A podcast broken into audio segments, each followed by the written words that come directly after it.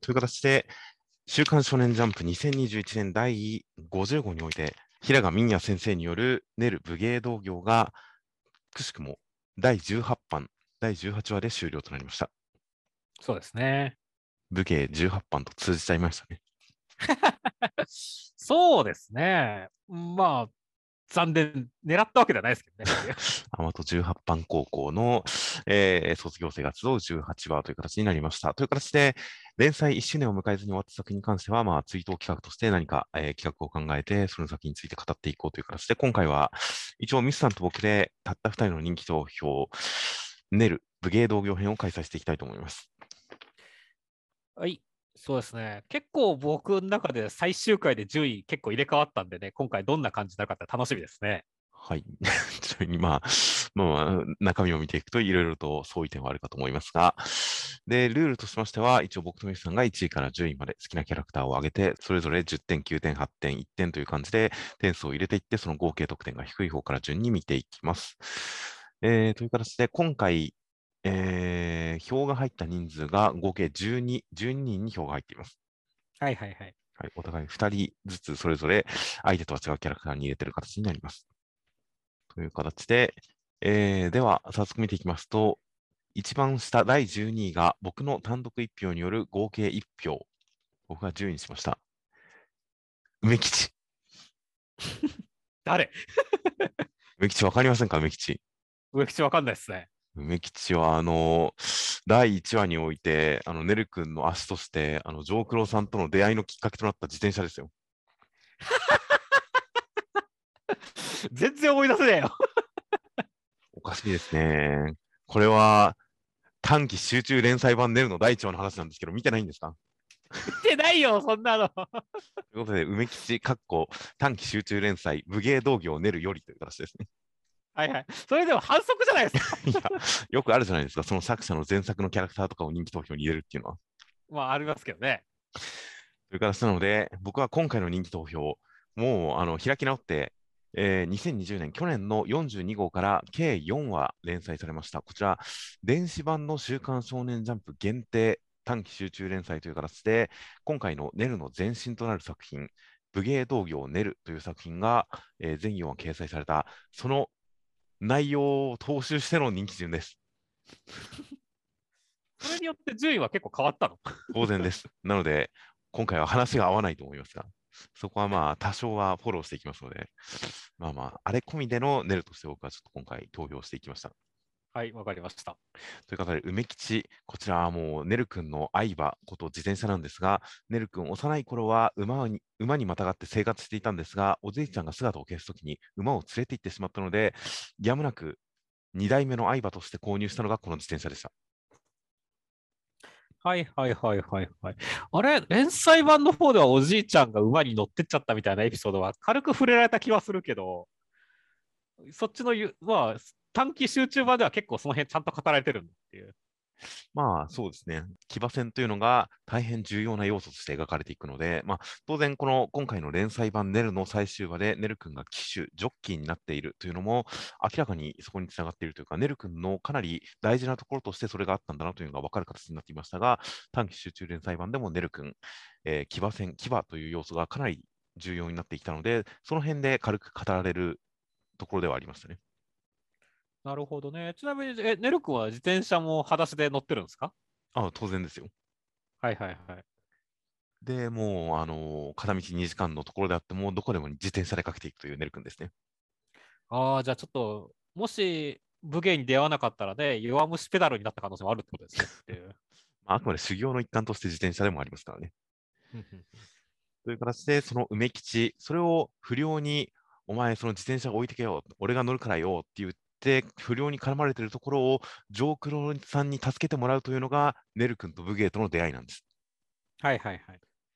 で、ジョークローさんがその不良を武芸で倒したのを見たネル君は思わずジョークローさんに、すいません、あの、手合わせしてくださいって言われて、キレられるという、そういう出だしなんですね。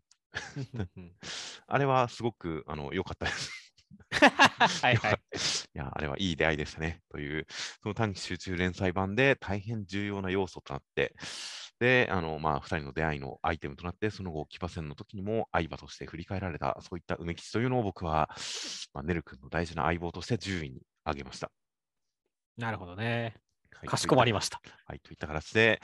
えーまあまあ今回の打ち切り企画を考えるときにも、ちょっと短期連載版に触れる形にしたいなというのを、いろいろと考えた末に、結局いい企画が思い浮かばずに人気投票にしましたが、あー一周回ってこういう形で 短期連載版に触れていくかと思います。はい。あれは良かったという話をここで触れていきたいと思います。という形で、では続きましてが第11位。第11位がミスさんの4票による合計4票で、日月ちゃん。こちら、名字が今、とっさに、あの、い、イサミでいいのかな？ねるくんと同じ名字でよかったんだっけ？っていうので、ちょっと、あのー日月ちゃんと読みましたが、うんまあ、ねるくんのお母さんですね。そうですね。そまあ、そ名字に関しては、か作中で出てこないんで分かんないですよねっていう。なるほど。い ただまあ、あの、え、お母さん入ってないんですかっていう。や、当然、もうかなり上位の方から、お母さん入れようかな、どうしようかなって迷い続けましたが、迷い続けるまま、結局、仙外になってしまいましたね。はいはいはい。僕はやっぱり結構お母さんの印象かなり良くて、語られなかったところでやっぱ武芸ができるんだろうなっていうちょっとした動き伏線というかね、ベッド持ち上げてるところとかもあったし、はいはいはい。ね、あの、ね、ネル君にお料理、ね、ネル君におにぎりを作ってあげてるところとかね、キャリアウーマンとはまた違ったギャップを出してくるところ、はいはいはい。だとなど、やっぱ1話で本当に唐突に出てきた時は、大丈夫、え、お母さん急に出して大丈夫？って思ったけど、ちゃんと1話でテーマ的にも、お話的にも、すごいハマったと思ったんでね、俺は結構印象いいんですよね、日月ちゃんっていう。まあ、そうですね。なので、確かにミスさんの言った通り、最終話がなかったら、結構お母さんはその武芸をたしなんだ人が社会に出て活躍しているある一例として、まあ、その深みのある人生として、もっとどっか上位で上げていた気もするんですが、最終話で結構みんながそのポジションに落ち着いてしまったんで、そのある種のユニークさを失ったことによって、ちょっとギリギリ入らなかった感じですよ、僕は。はいはい。まあ、なんとなく言いたいことは分かりますね。確かにあの、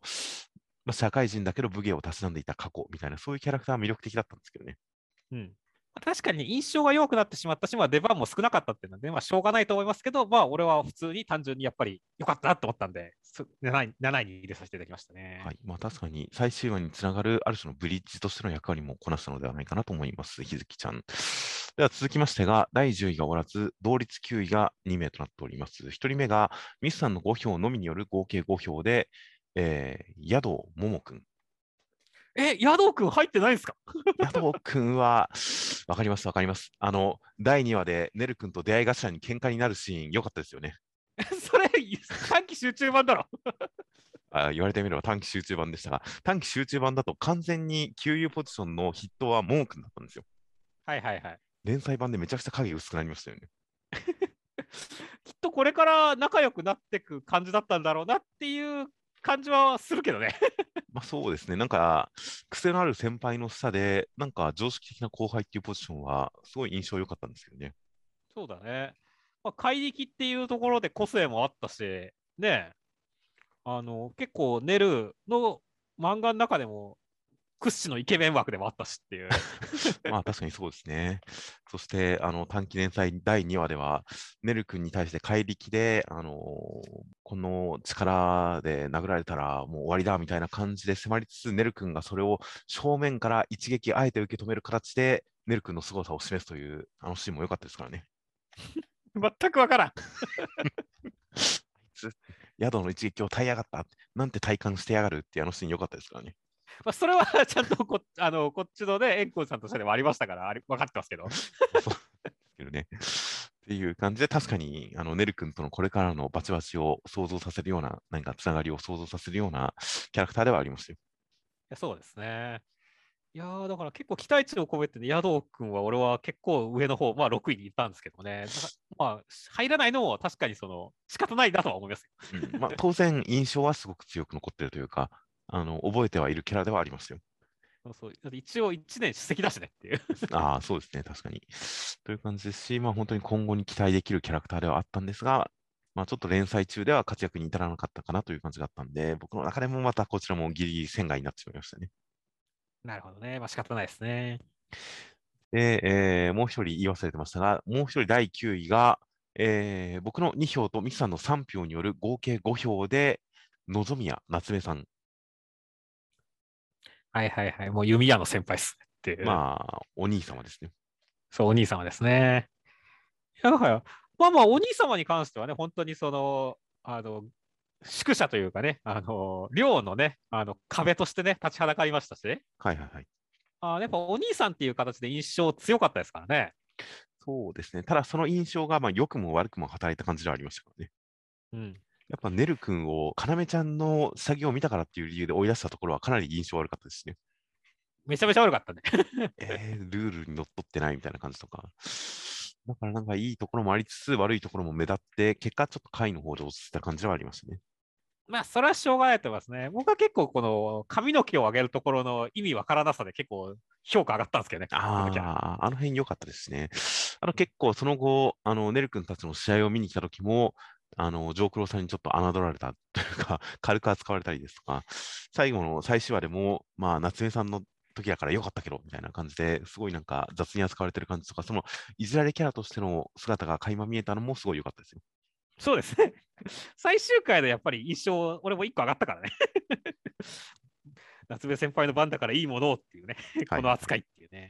結構、あの、円光寺さんとの試合の時も、あのなんだ、夏目さんかみたいにすごい適当にあせられてる感じとか、結構いじられキャラなんですよね、同い年の中では。そうだね。っていうあたりとかはすごい印象良かったんですが、それと同時にやっぱりちょっと頭おかしさが印象悪い方向にも多少働いて、やっぱ回にはなってしまいましたね。はいはいはい。という形で、では続きましてが、えー第8位がおらず、第7位も同率2人となっております。え1人目が結構僕が高い、僕の6票とミスさんの1票による合計7票で、えー、千里さん。うんこちら下の名前分からなかったんですが、千里さん。もう1人が、なんと僕の7票のみによる合計7票で、三木奥斗くん。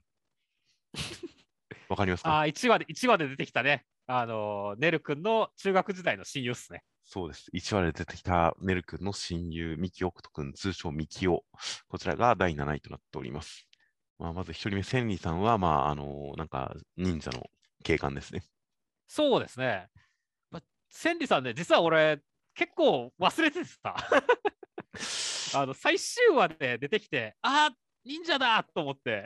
はいはいはい。そこで思い、ああ、それでは忍者いいキャラだったなっていうのを思い出して、結構ギリギリ10位に滑り込んだって感じなんですけど、ね、俺の中で。そうですね。結構、あの、入試の時に、ねるくんと戯れる感じ、あの感じなんか、なんでしょうね、優しい感じもありましたし、ノリのいい感じ、ねるくんを認めてくれる感じもありましたし、あと結構地味にいろんなところで顔を出してて、あのー、寮を追い出されたねるくんを龍禅さんのいるところに導いたのも実は千里さんですからね。そうだね。だからちょくちょく顔を出したんだけど、なんか俺の中で印象が薄くて、下手すりゃその、ミキ奥斗君よりも印象が実は薄かったんだよねっていう。ああ、まあ、結構、なんでしょうね、確かに大きく物語に絡んではいなかったですが、すごく好人物な感じ、好印象がすごくあったんで、まあ、最終話の警官になったところも含めて、あ、それはあの体術で警官ってやべえなっていう感じも含めて、まあ結構上位に入れましたね。そうですね。いや、本当にあの体術で警官っていうのはね、なんか、ね、こう、仕事っぷりを想像すると面白いよねっていう。そうですね。っていうので、結構いろいろと夢が広がるキャラクターだったので、まあ最終話でやはり票を上げて上位になった感じですね、僕の中でも。はいはいはい。で、もう一人、みきおくんに関しては、えー、まあ、本当、ねるくんの親友で、ねるくんのその好人物さみたいなものをすごくいろいろとなんか表現してくれる大変素晴らしい親友でしたからね。短期連載版では。そうだね。まあ、そうかどうかはちょっとわからないんだけど、こっちは1話の印象だけで言うとね、まあ、最初だから10位くらいに入れようかなと思ったんだけど、まあ、千里さんが滑り込んだんでね、あの入れ替わった感じだったね、俺の中では。やーやっぱりちょっと1話だけしか出てきてないんでね、その後なんか出てくればまた印象も変わったんだろうけど、ちょっとやっぱり1話だけのキャラクター弱かったかなって感じだったんだよね。まあ、1話、2話、3話と実は、あのー、2話、3話と実はイメージでは出てくるんですけどね。はいはいはい。あの、明美さんに、ねるくんの生い立ちとかを紹介する、紹介してるわけですよ、第1話で。うんそれを明美さんがまた聞きでみんなに解説するときに、あの、回想シーンでは出てくるんですけどね、ミキ君。はいはいはい。ただ、ただまあ、連載版のミキ君は正直嫌なやつですからね。まあね、ねるくんに対して、こう、いきなり言ってきたのが、女子高生が絡まれてるから助けてやれみたいな感じで、急に不良にねるくんをあてがいますからね。そうですね。なかなか確かに印象は良くないですね。これが短期連載版だと本当にネル君のことをすごい理解してるし、思いやってるし、ネル君が電車に乗れないというのを助けてあげて、一緒にジョークローさんをストーキングするのもついてってあげるし、その上、あの高校、あの坂の上、忍者がいそうっていうので、忍者マジで会いたいってネル君と一緒に1018段の階段を登って、途中で力尽きたりと、もう愛嬌抜群でしたからね。えー、そんなキャラだったのっていうもう最初、ネル君に突っ込みまくって、もういいじゃないか、いい加減にしろ、やめやめとけよみたいな感じなんだけど、でも、忍者がいるんだぜって言うと、うん、確かにって言ってついてくるっていうあたりとか、すごいノリが良かったですからね。はいはいはい、そうなるほどね。いやー、だからね、最終回いないよね。いないですね。残念ながら。最終回行ってほしかったね。そうですね。短期連載版だと本当にあのネル君がいなくなったおじいさんを探しに、あのしょっちゅう行方不明になって警察に保護されて、そのためにミキ君家に連れてこられるという。お宅のお子さんまた迷子になってましたよって言われて、いや、うちの子じゃないんですけどね、みたいな感じで。え？この子一人暮らしなんですか？え？みたいな感じで警察が引くみたいな、そういういろんな思い出も語られてましたからね。いや、いいです。それ、本編でやるべきだったね。本当に兄弟同然のキャラなんだなというのがよく伝わってくる。まあ、で、その彼の目から見て、本当にネル君が、本当にネル君が何か、うん、自分の情熱みたいなものを持て余してるっていうのが、すごい心配でもあるけれど、それが、ジョークローさんと出会ったことによって、なんかよかったらネル、お前だけじゃなくて、みたいな感じで見送るっていう、その友人の目線が大変熱いものがあったんで、僕の中では、もう7票ですよ。はいはいはい。そこまで聞いたら7票も納得かなって思いますね。という形で、では続きましてが、第6位が僕の3票とミスさんの6票による合計9票で、えー、円光寺義行さん。はいはいはい。いやー、円光寺さんも最終回で格を上げたキャラだと思いますね。そうですね。なかなかちゃんとあの社会性を獲得してましたね、円光寺さんが。いや、本当だよね。あのーこの人、社会に出していい人なのかなって、最初あのただ試合してるから思ったからねってはいはいはい。あのままね、あの、龍禅さんに殺されてればよかったんじゃないかっていう、すらちょっと思ったからね。ちゃんと構成して、あの、社会に出たらよかったなってましたね。そうですね。ちゃんと海外で肉体改造の、まあ、多分、なんか施術、堀師みたいな、そういうことをやってるんでしょうね。そういうことでしょうね。うん。いや、いい人生だと思いますよ。いいと思いますね。あとはね、本当にちゃんとバトル的な盛り上がりのところで、あのシングを扱うことに対するね、まあ、アンチキャラでは、アンチテーゼキャラでもないけれどもね、あのネル君と対比キャラとしてね、ちゃんと出てきましたし、ちゃんと敵キャラとしても、やっぱ一番印象が強いキャラだったよねっていう。そうですね。確かに、あの、武道ではなく武芸である。道ではなくて、その競技ではなくて、殺し合いの術を学んでいるっていうことの意義みたいなものに対して、改めて問いかけるキャラクターにはなっていたので、その点でも本当に物語的にも重要なキャラクターでしたよ。そうだね。だから結構印象が良くて、まあ、僕は6票の5位に入れたって感じなんですよね。はい。まあ、僕も決してあのネガティブな感じではなく、まあ、大変良かったんで3票という感じですね。はいはいはい。うん、ただ、短期連載版に出てないんですよね。それはいいじゃん、別に。出せようがないでしょっていう。という感じだったんで、まあ、票が伸びきらないところはあったんですが、まあ、確かに、まあ、いい悪役、まあ、対比としても大変いいキャラクターになっていました。で、続きましてが、第5位が、あ僕の発表とミスさんの2票による合計10票で、廃馬、ジョークロー君。うん。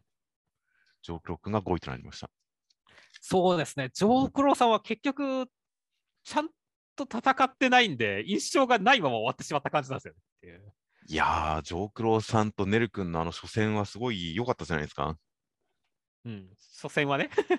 初戦、あの、ネル君が見よう見まねで灰馬流操術を打ち出したことに対して、結局、ジョークローさんが上を行ってネル君を任すけれど、最終的にその任した後の一言が、もったいない、なんてもったいないんだ、もうちょっとで技が決まりそうだったじゃないかっていきなり指導に入るという、あのキャラクター、武芸バカな感じとかはすごい良かったじゃないですか。それ見たことないんだけど あ短期連載版の方の第1話ですけどね。えー、そんな感じのキャラなんだっていう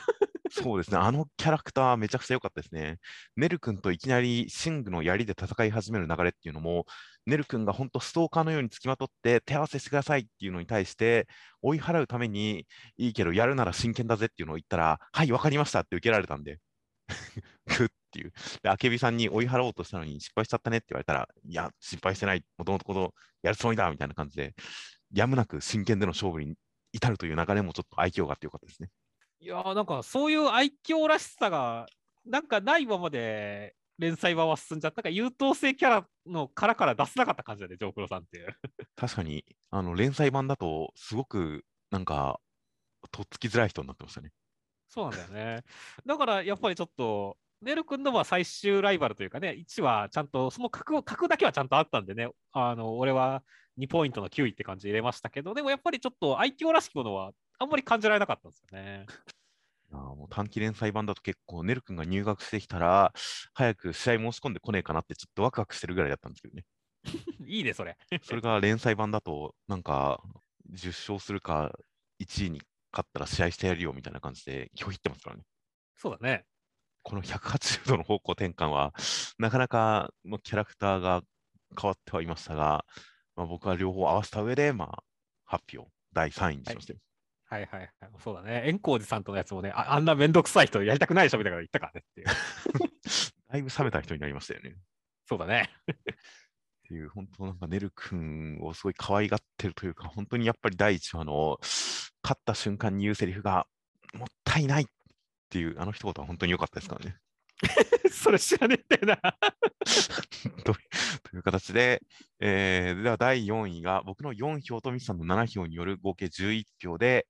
のぞみやかなめちゃん、はいはいはい。あの、ヒロインですね。ヒロインですよ。ちょっと派手なマークがつくヒロインなんですよね。ヒロイン、ヒロインなんですかね、確かに。最終的にあけびさんに負けちゃいましたからね。そう、負けちゃったんだよね。あの学生中は勝ったんだけどねっていう。そうですね。社会に出たら別れちゃいましたからね。そうなんですよね。まあまあ、で、ねる君がおそらくね、競馬が、騎手になるためには競馬学校に入り直さなきゃいけないですからね、そのタタイミングで別れてしまったんでしょうけれど もっていうね。そうですね。あれから5年、だから卒業して2年、別れて1年。まあそうですね。そのくらいか、まあ騎手になった後かぐらいですね、きっと。そうだね。いやー、もうだからね、本当にだから、なんだろう、まさか、こう、なんだろう、負けヒロインになるとは思わなかったんで、あの俺は結構本当に、要ちゃん派だったんで、結構悲しかったわけなんですけども、まあ普通に、まだネル君に対して未練たらたらな感じに描かれてますから、まあ、復縁する可能性は示唆されてるとは思うんですけどね。いや、あのね、未練たらたらなところまでは復縁の可能性考えたけど、最終回のラストまで見て、復縁はねえなって思ったよ。どういうことですか？いやだって明らかにだ、もう先に話したけどさ、あのまあ、明らかにだってさ、あのこれはもうだって、あけびさんとねるくんの物語になっちゃったんですよ、最終回っていう。あけびさんとねる君の物語ではありますが、それは別に色恋とは別にイコールではないですからね。いやいやいやいやいやいや、だってそ、もう完全にさ、あの、要ちゃんと別れてる段階でさ、まだ付き合ってるんだったら、まあ、そういうね、人生のパートナーというかね、あれはきっかけはあけびさん。でも、ね、あの、恋人は、あの、要ちゃんっていう風になるかもしれないけど、別れてる段階でそれはもうないっしょっていう。いやー、僕は全然なんか、この未練たらたらな感じとか、まあ、ねる君の性格とかも含めて、なんか、なんでしょうね、そんな一度好きになった人を、まあ、切り捨てるような男じゃないような気がするんで、性格的に。関係性が変わろうとも、相手に対する評価は一定な感じがするんで、全然復縁の、うん復縁する姿は全然想像できますし、あけびさん、あけびさんエンドも、まあ、あり得るとは思いますけど、うん、まあ、どっちもどっちかなって感じですけどね。まあ、別れた経緯が本当なん、どうしちゃって別どうして別れたんだって、ねるくんから振るイメージもないしねっていう。うーん、まあまあ、ネル君もちょっと常識人ではないところがありますから、独自の倫理で振る可能性もありますけどね。まあね、俺はまあだから、あけびさんが新ヒロインとして、デル君もそれを自覚したからこそ別れたんじゃないかっていう説をと考えてるんで、はいはいはい。まあまあそういった意味で、まあだから本当いろいろ、まあでもね、とりあえず学生時代のうちは本当にねる君の子に対してね、最初はツンツンしたけどね、ね途中から出れてっていうね、はいはいはい。お母さんが出てきた時も、あの、ねる君に対してちょっとね、あの違った印象で見てみるとかね、そういう感じで、ヒロイン力はかなり高かったキャラだと思うんですからね、そういった意味で印象は良かったですね。そうですね。普通に本当にネル君に対する出れ方はすごく印象が良かったんで、もうなんかキャラクターそのものというか、一人のキャラクターとしての魅力というよりも、やっぱり主人公に対する好意の示し方がすごく良かったっていうので、僕の中で票を上げた感じがしましたね。そうですね。という感じなので、まあ、やっぱ基本的に主人公を好きな女の子は、あのどうしても魅力的に見えてしまうので、そういう点で、まあ、全体的に照れ方とかも含めて、本当にいい照れ方をしてくれたヒロインですよ。そうですね。で続きましてが、第3位、トップ3に入ってきました。第3位が、僕の5票とミスさんの8票による合計13票で、龍禅里美先輩。はいはいはいはい。いやーもう、龍禅先輩に関しては、もう俺はかっこいいからっていう理由で入れてますよ。確かに、所作もかっこよかったですし、もう最後なんか、あの古いカーナビで道に迷ってる運転手っていうのもかっこよかったですね。そうね、そこもかっこよかった。ヒッピーのお兄さんって言われてるんですよ、千里さんにっていう。はいハリキュー竜のひげっていうのをやってるらしいですからね。そうなんですね。まあ、それもだからね、あの納得の進路だなって思うしっていう。はいはいはい。ね、あの、ね、殺法を学べたらね、それで詳しくなっちゃった、つぼにみたいな感じだったしねっていう。そうですね。そういった意味でも納得の進路だったし、あとはね、本当にその、さっき言ったね、やっぱ実手を回すところとかさ、潜るとかさ、はいはいはいいちいち所作とかさ、言葉がかっこいいんだよねっていう。そうですね。すごい良かったですよ。うん。石を積み上げて格を出すところとかも良かったしね。だから。なんだろう、すごい俺の中でさ、あの、ネルのかっこよさをだいぶ龍禅先輩って担保されたなって思うからね。確かになんか、はったりの効かせ方、見えの切り方っていうので言ったら、龍禅先輩クラスの人はいなかったというか、龍禅先輩は頭2つ3つ抜けてましたね。そうなんだよね。すごい印象が良くて、だからこれは結構まあ上位3位、誰が1位になってもおかしくないレベルで迷ったからね。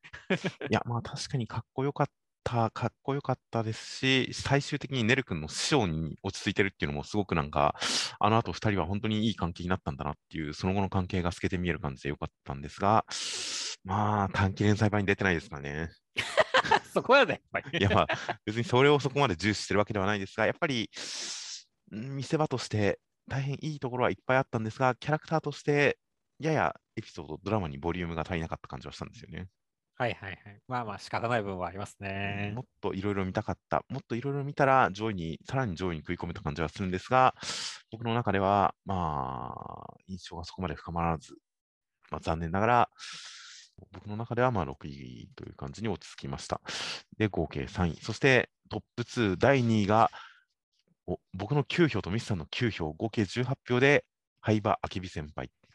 はいはいはい。もう新ヒロインですね。ここにて票が一致しましたね。いや、そうですね。あけびさんね、俺、本当はね、最終回が来るまで、もし人気投票やるんだったら、まあ、せいぜい6位か7位くらいやろうな、くらいの印象だったんですけど、はい。言ってもね、でもね、やっぱ最終回で爆上げして2位に繰り上げましたね、俺はっていう。はいはいはい。いや、本当、あの、第3話で、ねるくんに呼吸の読み方を気まぐれで教えるところ、すごいかっこよかったですからね。知らねえんだけど、それ。武芸道業ねるよりですが、あの、気まぐれな天才感っていうのは大変魅力的だったんで、なので、結構その、まあ、総評でいろいろと話したいとは思いますが、あけびさんっていうのは実はねるくんと本当一番共鳴してるキャラなんですよね、実は。ある種、武芸としての純粋さに関して、ねるくんはまっすぐ純粋だし、あけびさんは多分ちょっとひねくれて純粋なんですよね。競技としての武術に、武芸に興味がないというか、その競技から外れた天才感みたいなものは、改めて振り返ると意外と魅力的な気がするんですよね。なるほどね。あんまりまあ、連載版の方ではなかったけど、でも実際そういう節は、ところどころ感じるもんねっていう。そうなんですよね。一応残ってはいると思うんですよね。うん、出してるし、まあ実際第1話なんかでもね、あの、第1話のすごいアクロバティックな動きとか含めてね、はいはいはいや。っぱりすごい天才感出してくるからねっていう。そうなんですよ。だから本当に、まあ、あけびさんも魅力、もともと魅力的なキャラだったし、あの最終回でなんか本当、ねるくんの対をなすキャラだなっていうことが、改めて渡され明かされたし、で、やっぱ新ヒロイン、やっぱねるくんと最後くっついたでしょ、これはっていう、俺の中で、あの結論付けられたんで。まあまあ、人生においてはすごく本当に欠かさざる相手。第一話のねるくんとあけびさんの戦い、あれにかぶさるモノローグというのが、ねるくんのモノローグで、生涯胸打たれる日がいくつかあるが、最も感謝しているのは、あなたが私を、あなたが俺を見つけてくれたこの日だっていう感じのモノローグから第一話入りますからね。そうなんだよね。で、最終話があけびさんのモノローグで締めましたからね。そうなんだよね。いや、だから、もうこれはもう両思いでしょみたいな感じだから、そういったところも含めて、まあ、これはもう、あけびさん、新ヒロインだから、それは2位に入れなきゃダメでしょって思いましたから。まあ、そうですね。まあまあ、本当に恋愛としての動向に関しては、まあ、意見は一致しないところかもしれませんが、もう本当に2人がお互いの人生にとって欠かさざるべき相手というか、本当にすごく写し鏡のような存在なんじゃないかな、すごいつながりのある存在なんだろうなっていうのは、やはりこれも短期連載版を改めて読み返したら思うところではあったんですよね。うんそれは連載版でもやっぱり生きてる設定というか、連載版でもより強く本当はそこがうん描かれる可能性もあったんじゃないかなという気がしてくるんですよね。いや、そうだね。だから、まあ、最終的にね、本当に、あの、どんな形であれ、まあ、ネルの最終回はきっとこの2人の戦いになったんだろうなって思うし、はいはいはい。まあ確かにネルの連載が続いたんだったら、この2人がね、ちょこちょこちょこちょここう、途中で絡み合ってね、あのなんか、お互いお互い意識してみたいなね、感じのところを出してってくれたら、より面白くなったんだろうなって思いますからね。そうですね。という形で、当然第1位は、僕の10票とミスさんの10票による合計20票で、イサミ、ネルマ君、ネル君となっております。いや、そうですね。やまあ、いろいろ言ってはきましたけど、やっぱネルの中で一番面白かったのって、やっぱネル君の変態体質みたいなとこあるからねって。そうなんですよね。ネル君が、まあ、その武芸者として、実はこの武芸、アマト18班高校に通っている他の人たちよりも、実は武芸者として純粋であるがゆえに、周りを変えていくという、やっぱそれがこのお話の構造だったと思うんですよね。ういう点で、やっぱり、このおかしな世界観においても頭一つ抜けて変だったという、それが、まあ、何か、まあ、連載の後半に行くにつれて、そういう印象はだいぶ薄くはなっていきましたが、やっぱり短期連載版、あと連載のまだ入試のあたりまでに関しては、明らかにネル君っていうのが、やっぱり異彩を放つ存在として描かれてたんで、まあ、まあまあ、ネル君という存在こそが、やっぱこの漫画だったんだなとは思いますよ。いや、そうだね。あの、足で相手の耳掴んで投げたりとかね、はいはいはい。馬乗ったりとかね。だからいろいろやっぱりその面白いアクションをしてくれたんでね、まあ、野道君との戦いでもね、足で相手のね、踏み踏みつけて相手の骨折るとかね、はいはいはい。だからそういったところで、やっぱ面白く、アクションがやっぱりね、この平川先生、うまいしね、そそれがはやっぱネルがすごいは、ネル君がやることによって入った部分がすごいあったんでね、やっぱ1位はやっぱネル君譲れないなって感じでしたね。そうですね。やっぱアクション、活躍のボリュームで言ったら、やっぱネル君が一番明らかに活躍もしてましたしね。うん。いう点で、まあ、印象の量でも質でもやっぱりネル君は、まあ、1位で揺らぎないんじゃないかなという感じの主人公1位の結果となりました。はい。という感じで、なので、まあ、さ後で総評で軽く触れましょうというお話をしたのが、結構短期連載版を見ると、改めてこの作品、なんかテーマ的なものは何なのか、最終話まで読むと、改めて思うのが、ある種夢の話ではあるんですよね、やっぱり。まあそうだね。しかもそれが仕事にならないという。ネル君、短期連載版の方だと特にはっきりと、その憧れるだけじゃダメなのか、周りの人がみんなスポーツに打ち込む、学業に打ち込む、何かに打ち込む、何かになろうとしているっていうのに対して、何かにならなきゃダメなのか、憧れてるだけじゃダメなのかってことにすごい思い悩む中学生なんですよね。それは連載版でもね、そんな感じあるしねっていう。はいという感じで、あの成長するに従って、みんなに置いていかれてる感じがする。何者にかにならなきゃダメなのか、ただ強くなりたい、なりたいものに憧れてるだけじゃダメなのかというのに悩んでるときに、まあ、武芸仲間と出会って、その道を目指す、志すっていう展開から、やっぱり連載版だと最終的にお母さんに出会って、お母さんから武芸で食べれる人なんて一握り、武芸で食べていくなんて無理だからやめた方がいいっていうふうに否定されるけれど、でもやりたいんだ、この道をっていうことで貫いた結果、最終的には騎手になるわけですが。そうですね。結局だから武芸で食えてると言えるのは、まあやっぱ学校に先生で戻ってくる人ぐらいですからね。そうだね。だからまあ、それぞれみんな、ね、あの、社会の顔を持ちつつでも武芸もやってるよっていうエンドですからね。という形で、まあ、ネル君、まあ、武芸一筋っていう感じで進んでいって、きっと何かきっかけがあって、理由があって、騎手として身を立てる形、食べていく形っていうのに落ち着いたんだとは思うんですが、まあ、そこに至るまでに結局武芸が無駄になったっていうことも当然ないですし、武芸はネル君にとって未だにずっと大事なものだし、自己実現のものでしょうし、という感じの、そのある種やっぱ夢を追いかける、しかもそれが職業にならなかったとしても、それは全然いいことなんだという、肯定的な夢の描き方をしているのが、やっぱこの作品のテーマだった気がするんですよね。それは間違いないですね。という形でで、その夢というのが武芸だった。ある種時代遅れで、かつ社会的に無用のものとしてのその象徴的な武芸というものに憧れるネル君。まあ、短期連載版から見て、連載版も見て、この作品、本当にネル君っていうのが、子供の頃から電気もガスも水道もないところで、ただひたすらに武芸の修行修行をして、武芸書を絵本代わりに読んで育ってきた。武芸者になりたいと夢見て育ってきたっていう、ある種、あの学校にいる誰よりも純粋に武芸者なんですよね。うん、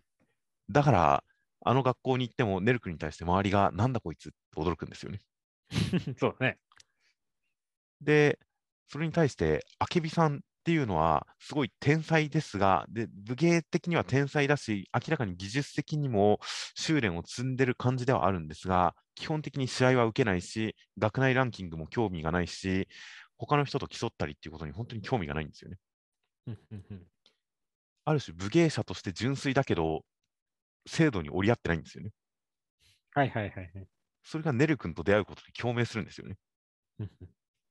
だから短期連載版だと、普段はそんなになんか武芸的なつながりを人としないのに、ネル君に対しては武芸の技術とかを教えて、で、いろいろと面倒を見てくれるという。で、いつか私に挑んでねっていう、そういう立場なんですよね。やっぱそれは熱いんですよ。熱いね、それは。で、ジョークローさんは武芸にすごい真摯で真面目なんですけど、ある種のそのネル君やアケビさんのような狂気は持ち合わせてないんですよね。真面目に親から習って修練して強くなって普通に、あのー、試合に勝つことを目標にしてる感じなんですよね。という形で、なんかすごい2人とも天才なんですが、真の純粋な狂気性を宿した天才のあけびさんに対して、秀才的な丈九郎さんっていうのがいるのが、ネル君とぶつかることによって、ある種その武芸者としての純粋さにも目覚めていくんですよね。こいつは面白いやつだっていう、俺ももっとあの強くなろうみたいな、そういう楽しさに目覚めていくんですよね。ああ、そういうなんか関係性、結構燃える感じだから、連載版でもその関係性でいけばよかったのにね。うん、そういう点で本当、ね、短期連載版第4話の最終的にジョークローさんとネル君があの引き分けになって、わーってお祭り騒ぎで終わるっていう終わり方もすごい、なんか先が気になるいい終わり方だったんですけどね。という感じで、ネル君とハイバ兄弟の話という主軸は本当にすごく、すごく短期連載版は面白かったし、テーマにも通底してる感じ、テーマとも一貫してる感じがあったりして、確かに連載版も、まあ、そういう要素が貫いてたのかな、お母さんの存在とかも含めて、やっぱそういう要素を一本貫いてはいたのかなって、なんか改めて読み取れた感じではあったんですよ。うん、そうだね。まあ、それよりも本当になんか学園ものとしてこう発展させたかったというかね、盛り上げたかったっていう印象はあるけどね、連載版の方は。そうですね。学園のワイワイ感みたいな、あと学園の青春エピソードみたいな、まあ、そういう方向に、あとはまあ、そのいろんなキャラクターが出てきて、いろんなつながりがあってみたいな、そういう群像劇感とか、そういう広げる方向にいろいろと持っていった感じはするんで、まあ、それはそれでなんか、おかしな、おかしなおかしな学園生活ものとして、それはそれでなんか面白くなる要素はあった気がするんですけどね。と思いますね。うん、だからまあ、俺もそれが間違ってるとは思えないしけど、まあ、まあ、なんかうまく合わなかったねっていう感じで、ちょっと短期連載になっちゃったのは残念だなと思うけどね。ちょっと散漫な感じになったような気はするんですが。いやという感じなので、結構本当に僕、短期連載版は好きだったんで、連載版でガラッと趣を変えてきたお話の何かバランスとか配分とか、その重点を置くところとか、ガラッと変えてきたっていうことに関して、なかなか気持ち的についていくのも難しかったですし、うん、どういう意図なんだろうなっていうのをこう首をひねりながら読む感じにはなってしまったんですが、なんかネットで今回、最後の打ち切りツイートをやるにあたって、いろいろ検索していたら、どうも単行本か何かのところで作者の方が短期連載版から連載版において、ちょっとそういった内容に変更を加えたことに関して、成り行きを多少語ってるらしいんですよね。なんか原文そのものは転載してなかったので、まあ、載せたりはしていなかったので、読めなかったんですが、ちょっと単行本、まあ、買ってはいなかったんですが、それを読むためだけに今、買いたいなという気持ちになってますよ。そうですね、そこはなんかもうガルちゃん、めちゃくちゃ気にしてるとこだもんね。どうも、編集さんは短期連載版のまま連載することを進めたらしいんですが、平賀先生が変えたかったらしいんですよね。はいはいはい。なんか同じことを2回やりたくない的な。まあ、それも分からなくもないけどね。たいな感じのことを書いてるらしいんで、ちょっとかなり気になりますが、平賀先生自身が変えたっていうのは結構意外だったんで、うん、なんか裏話、今回のあの目次コメントのところでも、応援に本当に感謝です。補足裏話は3巻にて、久々走ったら動けなくなったというコメントで、補足裏話を3巻に載せてくれるらしいですからね。うん。どんな裏話が来るか楽しみだね。はい。ということで、3巻にはその短期連載版、武芸道業ネル、これ順番がネル武芸道業と逆なんですが、武芸道業ネルが乗ると書いてあるので、えーその第3巻までちょっと僕、1、2、3巻、ある種の連載に対する